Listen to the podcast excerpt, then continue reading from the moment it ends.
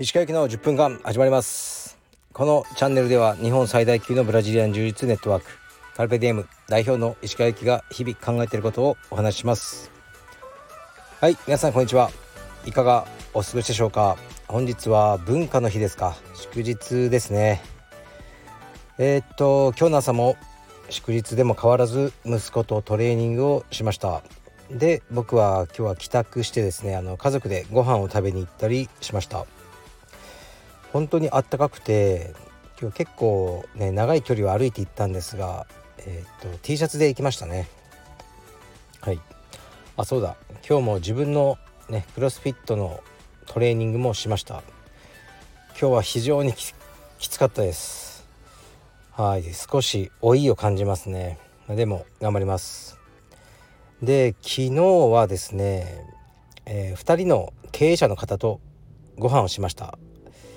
最初はご飯というかお茶ですかね。えっとねあのまあある飲食店のあの社長さんで、えっと、お茶をして、まあ、仕事の話をしたんですけどあのすごい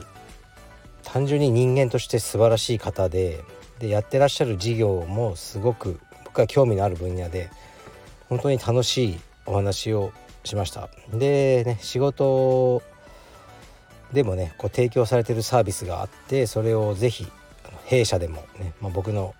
あの会社でも採用、させていただきたいなと思ったんですけど、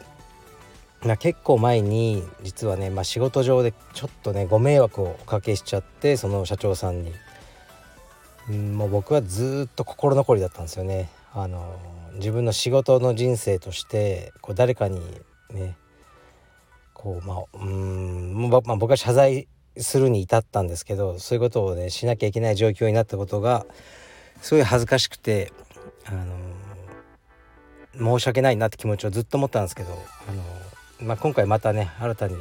仕事させてもらえるってことで、まあ、水に流せたかどうかわからないですけど僕の中ではすっきりしましたね。でコロナ禍で本当に大変な業界を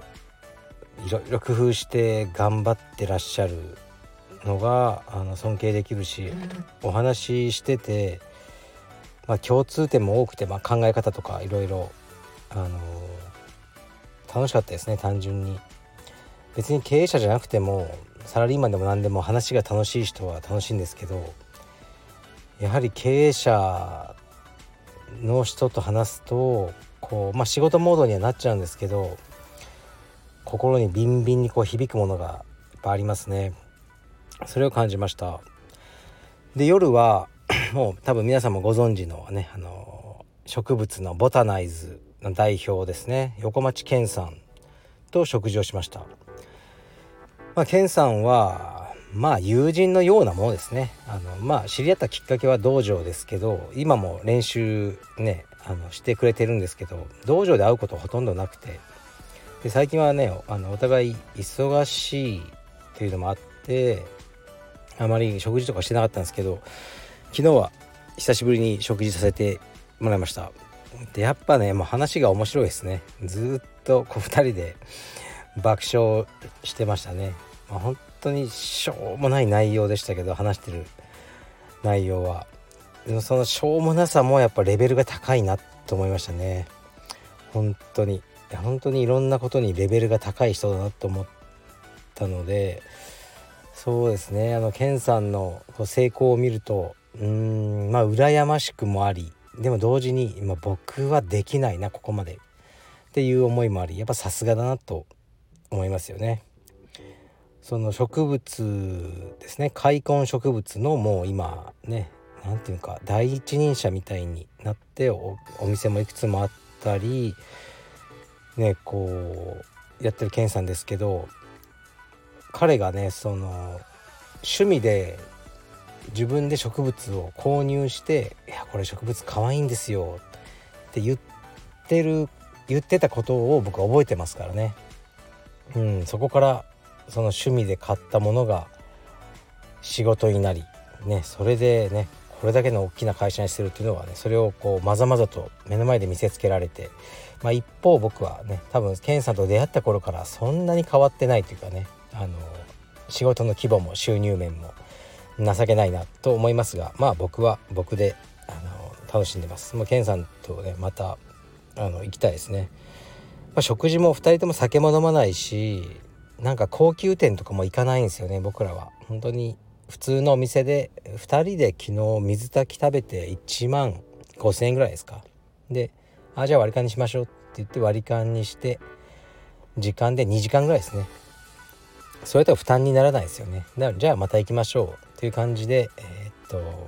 ね別れて。そういうのが好きですね僕は。うんケンさんすごいすごい人だと思いますね。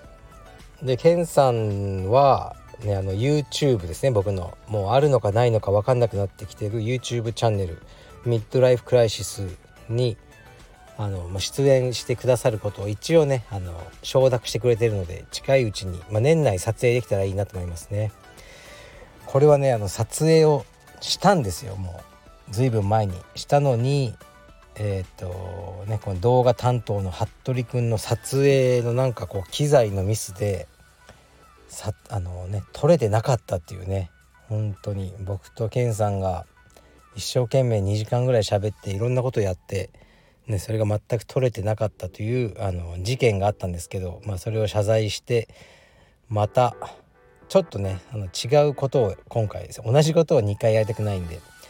やらせていただこうと思うのでそちらの方もご期待ください。はい。ではレターに行きます。一つだけいきますね。石川先生こんにちは。どうしても気になることがありレターしました。それはレッスン後に先生に質問する人たちです。その日に習ったテクニックに関する質問ならまだなんとなく納得いくのですが全く関係のない技に関する質問をする人たちがいます。私も聞きたいことは山ほどありますがそれはプライベートレッスンなどで知識への対価を払ってからだと思っています。個別の関係性などもあると思うので一概には言えないかもしれませんがずうずうしく聞いたもの勝ちという文化には疑問です。ご意見お聞かせ願えますでしょうか？はいありがとうございます。これはなかなか難しい質問ですね。でまず背景を言うと充実の道場ねのことを知らない人のために説明しますとクラスというものがあって、ね、回避制のね、あの僕ら仕事なんででメンバーさんはクラスはまいくらでもね受けていいんですね。で別にそのインストラクターがプライベートレッスンっていうのをやってます。これは1対1でね、お教えしてでまた別に料金をいただくっていうシステムなんですね。でこの方が言ってるのはこの、ね、クラスが終わった後で次のクラスが始まる前その空いてる時間にこのインストラクターを捕まえて「先生ちょっとこの技教えてください」とかねまあまあその時間はただですよね。あのっていうことをする人に対していかがなものかっていうふうにこの方はおっしゃってるんですね。そのプライベートレッスンというシステムがある以上先生に個別に質問したいんだったらねお金を払ってやればいいじゃないかと。それをねずうずうしくあのねあの聞いちゃったらまあスタッフもね嫌ですとは言わないんで。ねあのずずるいんじゃないか。という質問ですね。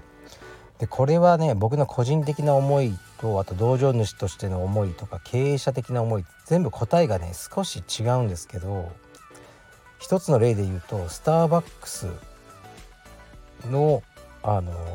をね考えてほしいんですよね。スタバって僕いつもねいろんなところで参考にしてるんですよ。前から言ってますよね。スタバのようなえー、っと道場にしたい、ね、ブルーボトルでもこだわりの親父が入れてるコーヒーでもなくスタバになりたいんだ。カルペディウムはって僕は言ってるんですけどその一つでスタバってあのまあスタバのコーヒー自体僕全然好きじゃないんですね。ちょっと焙煎が強すぎる、まあ、イタリアンローストですよね。だからミルクをあの入れて飲むんですね。でその時に置いてあるんですよこうセクションに。ミルクがこうしかもちゃんとこうジャーに入って。でコーヒー買ってそこで少しミルクを足して飲む。というのを僕はしてるんですがえっとね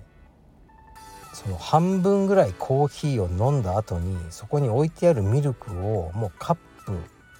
なみなみに入れる人も見たことがありますね。だからこれってコーヒーを半分飲んだ後に自分でカフェオレ作ってるんですよ。牛乳すごい置いてあるのフリーだから。まあ僕はこの行為自体は浅ましいなと思うんですね。そんなにカフェオレ飲みたきゃ頼めばいいじゃない。ただで置いてあるそのミルクっていうのはおそらくお店側の意図としてはちょっと継ぎ足すようなものでそんなカップの半分ぐらいをなみなみとねこう入れるような性質のものではないと思いますね。それをみんながやり始めたらあのシステムって多分もうできません。うちは。コーヒーねあの無料でねミルクを置くことはしませんってお店言うしかなくなると思うんですね。でも今は多分そういう人はあんまりいないんですよ。100人中1人とか2人とか。だからお店的にはその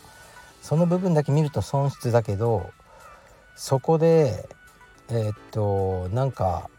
うるさいことを言う方が損失なんですよね。でそのバランスの考え方だと思いますね。だからあのそのプライベートレッスンでもこれ全員がやり始めたらもう無理ですよねそれは。それは不可能なんで。だけど今100人中1人か2人そういう人がいるっていう多分状態だと思うんですね。でそれをじゃあ僕がルールを作ってあの、ね、クラスの前後は、ね、インストラクターに質問をするのはやめてください。っていうことはどうなるのか。これってギスギスしますよね。あのすごく道場の雰囲気としても。だからやっぱりやりたくないんですよね。だから今の状態は僕はこうどこにでも起きえる状態だけどまあそんなに問題じゃないと思いますね。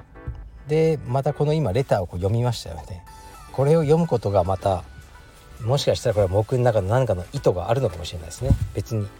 来たレター全部読まなくてもいいわけだから、うんだからそうやって少しずついろんなところを調整して大きく狂わないように道場を持っていくのがやっぱり僕の仕事であの完全にこうルールを作って全てをえっとね縛ったりすることは結局は損をするって思ってますね。うん僕が伝えたいことが伝わったかどうかわからないですけどあの多分道場経営してる人だったらね言ってる意味はわかると思いますね。ですからこういうふうにこういうふうに感じる人はね聞かない方がいいんじゃないですかね。でその聞いてくる人がねずうずうしいとも僕はあんまり思わないですけどあのうんだから何もしないですかね。でも忙しい時は聞けないしと明らかにねもうスタッフもちょっと嫌がってとか、まあ、やることがあるのに捕まっちゃってるスタッフとかいるんですよね。言えなくてね。すごく年上のあの、ね、メンバーさんと。そういう時は僕があの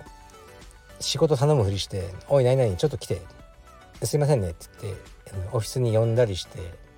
で助けてますね。向こうも大体分かるんで呼ばれたら「あすいません。ちょっとすいません。うんまあ気をつけな」そういう感じのことはたまにやってますね。だからうーんまあね。難しいですよねこれは多分今結論は何も僕言ってないですけど僕が今全体的に語ったスタバのような話をぼーっとあの、ね、僕の答えとしてあの僕はどう思ってる答えじゃなくてどう思ってるかとして考えていただきたいなと思いますね。だからプライベートレッスンの価値ってすごく高いと思うんですね。1時間で1万円ぐらいなんですごく高いじゃないですかそれをそれはやっぱね大事にしたいって気持ちもあるんですね。だから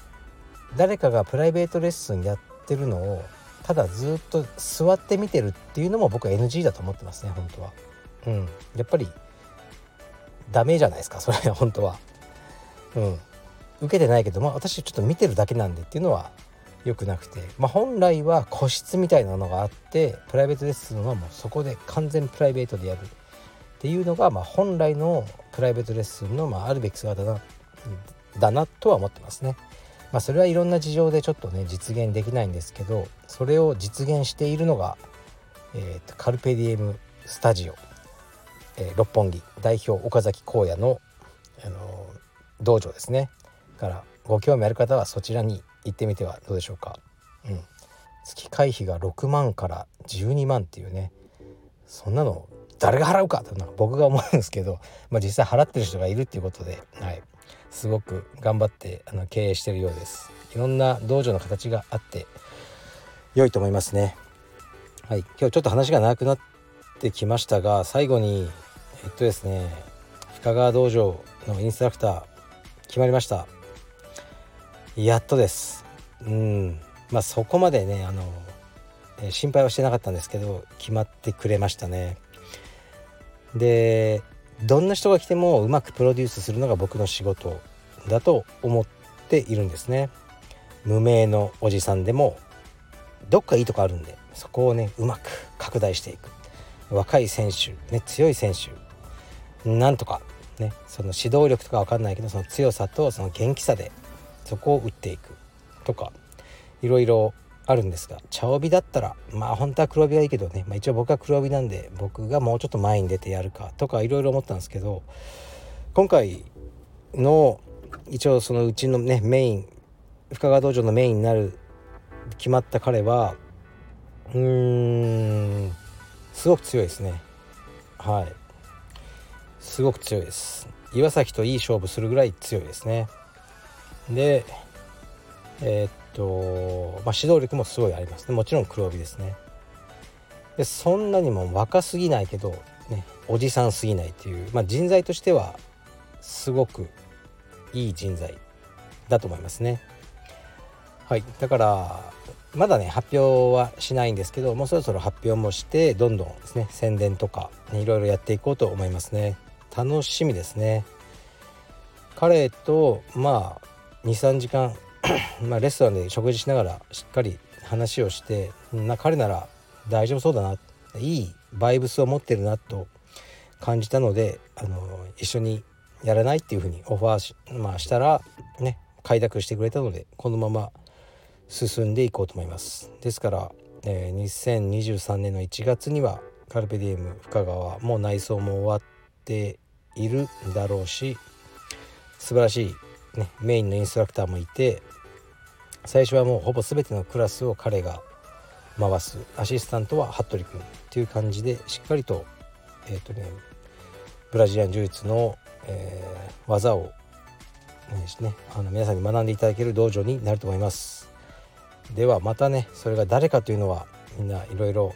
予想してみてください。失礼します。